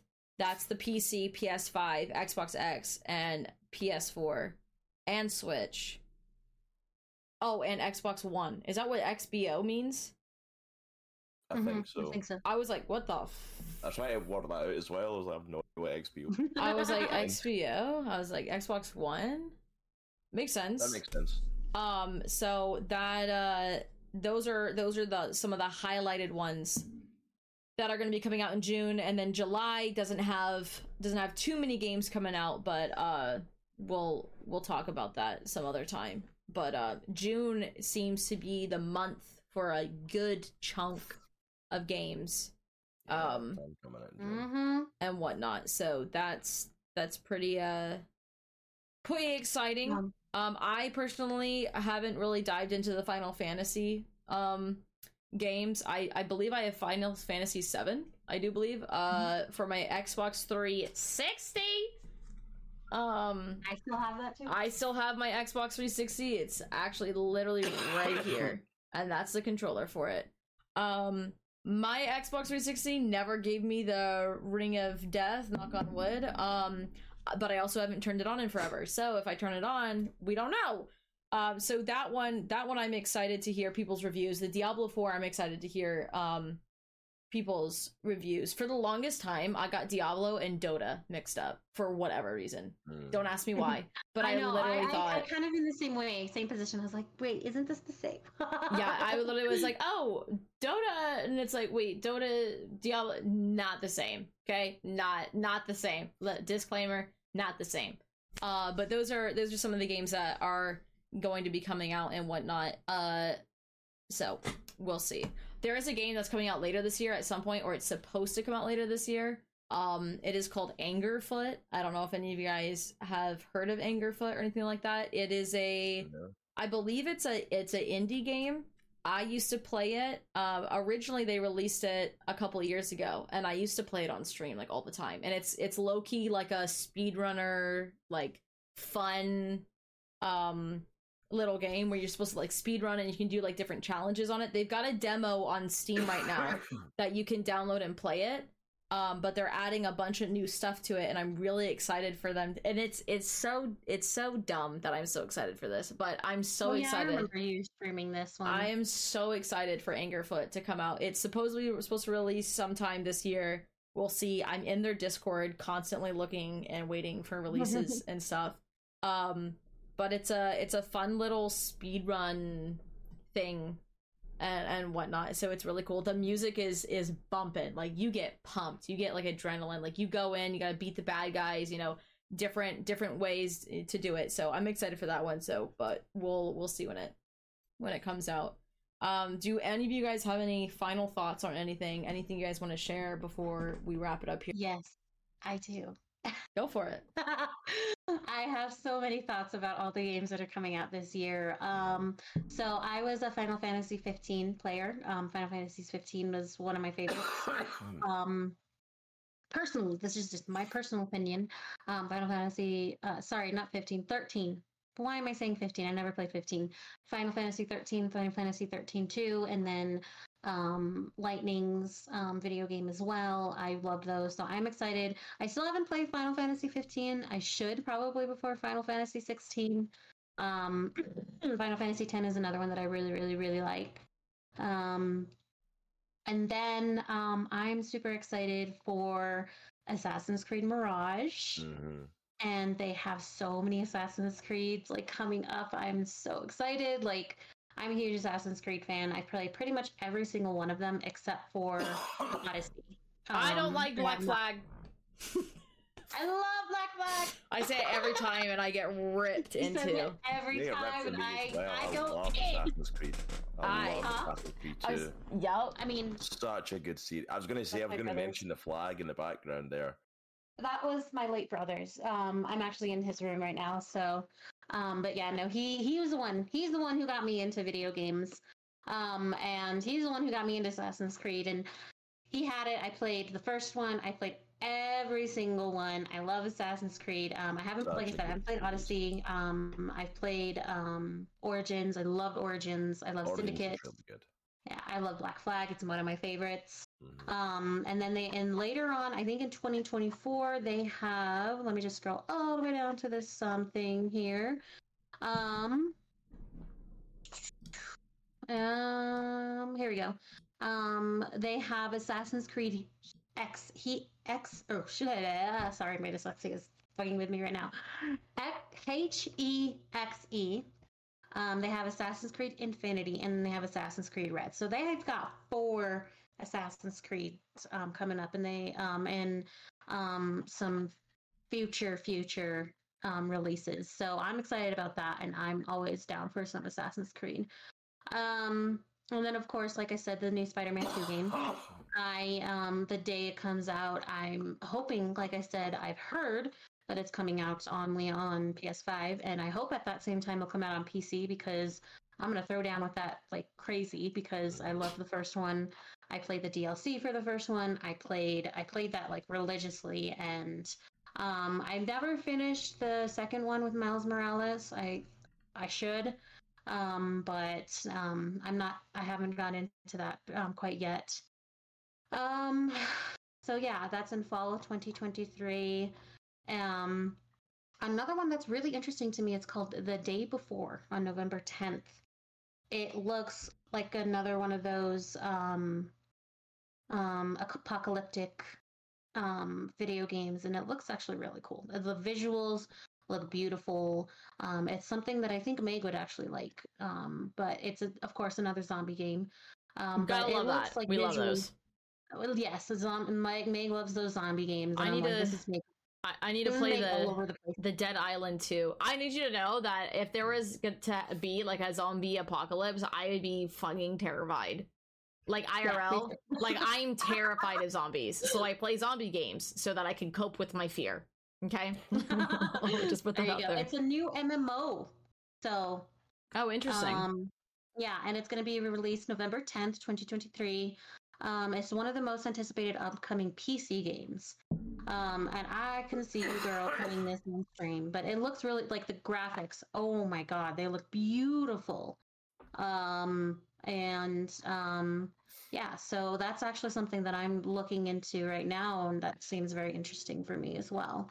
Um, but yeah, those are the ones that I'm most excited about. Um, before um, you came on Cross, I talked about my expectations for the new Zelda game. Um, I want to play it so bad um, as well. Um, I will play it in honor of my brother, who again, like, passed away. So, um, but yeah, no, I have high expectations for all these games. And oh, and then the new um, Suicide Squad game. That one looks interesting too. yeah, that one that one will be interesting. Just like the just like the talk of the the Gollum video game. The yeah. Suicide Squad game, I was excited at first when they announced it because it's the same team that did like the Arkham games, Mhm. which are phenomenal games. And then they those made it more. Then they made it more like the Avengers game that came out, and that game is awful. So I do not have high hopes for this at all. That's tough. That's tough. Yeah, I'm looking at the video- videos right now, and it looks. I mean, graphics not so great as the other one that I was looking at like the day before. Um, and um, Hollow Knight is another one that I'm excited about. Silk Yeah. Song. It, I love Hollow Knight. I have it on my Switch. I played that like religiously when I first got my Switch. That and the Breath of the Wild as well. Um, but yeah, no, those are the ones I'm super excited about. Um, do you have any thoughts about any some games that are coming out, Mr. Cross? Eh, not entirely. The main two that I'm kind of excited for the ones you've already kind of mentioned. Like, yeah, the Assassin's Creed Mhm. Mirage, obviously. I love the Mhm. Assassin's Creed franchise. Um, uh, played them when they first initially came out. Got hooked from like, especially from Assassin's Creed Two and stuff in the Ezio trilogy. oh, I love the. Echo trilogy. I forget about that one sometimes. Um, I love the transition of the recent games where it's more RPG esque and it's gone into that. I love those style of games. So it going that road, I've loved that transition. So I'm super excited for Mirage. And then excited for the new Spider Man game, although I'll probably not get to play it right away, especially if it's coming out only in PS5. Right, same. It'll probably be a, a little bit of time before we get it on PC. Yeah, Yeah, but like the is the first game's sad. phenomenal. The Miles Morales stuff's phenomenal. Done an amazing job games, and from what I've seen in the trailers, the second one looks great as well. Um, it's like they've taken what was done and just upped it and made it better, and it's like so. Those I are definitely the The the combat. waiting uh, for. The fact that they've added in the black suit and made it this whole other thing, and because they talked about that, like that they didn't just want to make it an aesthetic change, like with all the other suits, they wanted to actually do something with it and give them new powers and do different stuff with the suit, Mhm. and it adds a whole new element to the game. I think brilliant idea. Well, sweet. Yeah, the Assassin's Creed. I think Assassin's Creed is. I when I was younger, I used to because I again when I was younger, like I wasn't playing video games. I was outside. I was riding dirt bikes. I was shooting paintballs at my neighbors. Like that's that's what I was doing when I was younger. And when I would go to bed at night, I would sit there and I had a laptop and I would literally watch people play Assassin's Creed. Not like on Mhm. YouTube. I would literally just watch their playthroughs, like their their plays of everything. And they they weren't like really like saying anything. They it was literally just the game. You know, some they'll they'll play the game, they'll mute their mic so you, can't Yeah. pick it up, and it's literally just the game like gameplay. Like that's what I would sit there and watch. And I think my dad saw me watching those, and so like that Christmas or whatever, he got me the 360. And so then it was like, oh, like okay, like I'll get into it. And Assassin's Creed was Halo was like my main thing when I was younger because that's that's what my neighbor played. So we would we would do split screen and we'd play on the 360. Uh, Mhm. but Assassin's Creed was like my first like games that I played like by myself when I was younger. And so like it's definitely it definitely seems to be a, a game that a lot of it's a lot of people's first or it's a lot of people's like first adventures of not multiplayer games.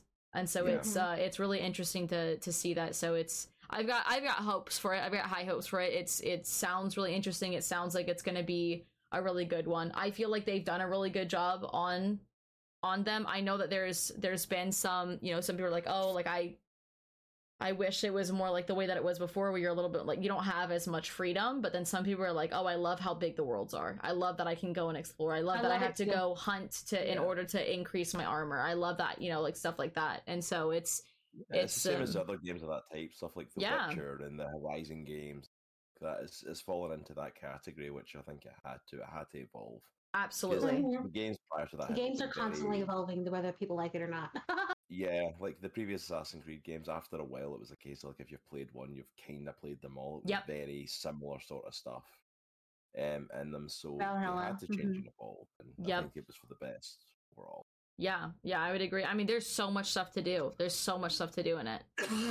and it's it's so nice that you know if you're you know you're playing you're paying a you know a, a large i mean $70 for a game and then if you're paying like getting the deluxe versions or like the high the elite versions you know you could be possibly paying a 150 some games 200 dollars for like all of this you know all of this stuff and you get all of this gameplay. You get the story you Mhm. get the side missions you get all the other things that you get to do and it's like absolutely it's worth it you know? Absolutely. but those are my final thoughts on on everything. But uh if you guys don't have anything else then uh, i'll wrap us up out of here yeah. Yeah. Oh, um, I did want to say, um, going back to the new Miles Morales game, I literally sat and like listened because I love their their um every single Miles Morales like rendition of like video game movie. Um, they've had like the best fucking music. I'm not gonna lie. Like, I was sitting here playing Fortnite earlier this morning and just listening to the new Miles, uh, the new Into the Spider Verse, um, game or song music. Sorry, soundtrack. Um, and yeah, no, it, it's pretty freaking great. So that's my final thoughts on that. Um, I didn't want to mention that. I don't think I got a chance to. we were talking about the Miles Morales into the Spider Verse. Um, but yeah, so many great games, so many great movies to anticipate. Um, I hope that we are all able to see them and take the time to see them, and then we can get, get back together and talk about them. yeah, of course.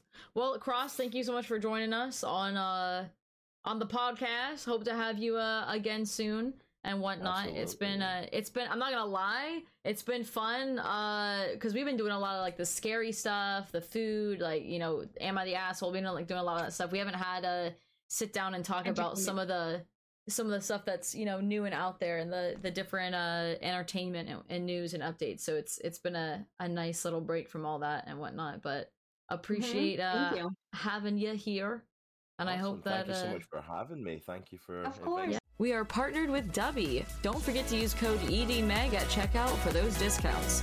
Our link is in the description. Thanks for listening in on the shenanigans. We will see you all next week. I'm Mimi. I'm Meg. Stay, Stay golden. golden.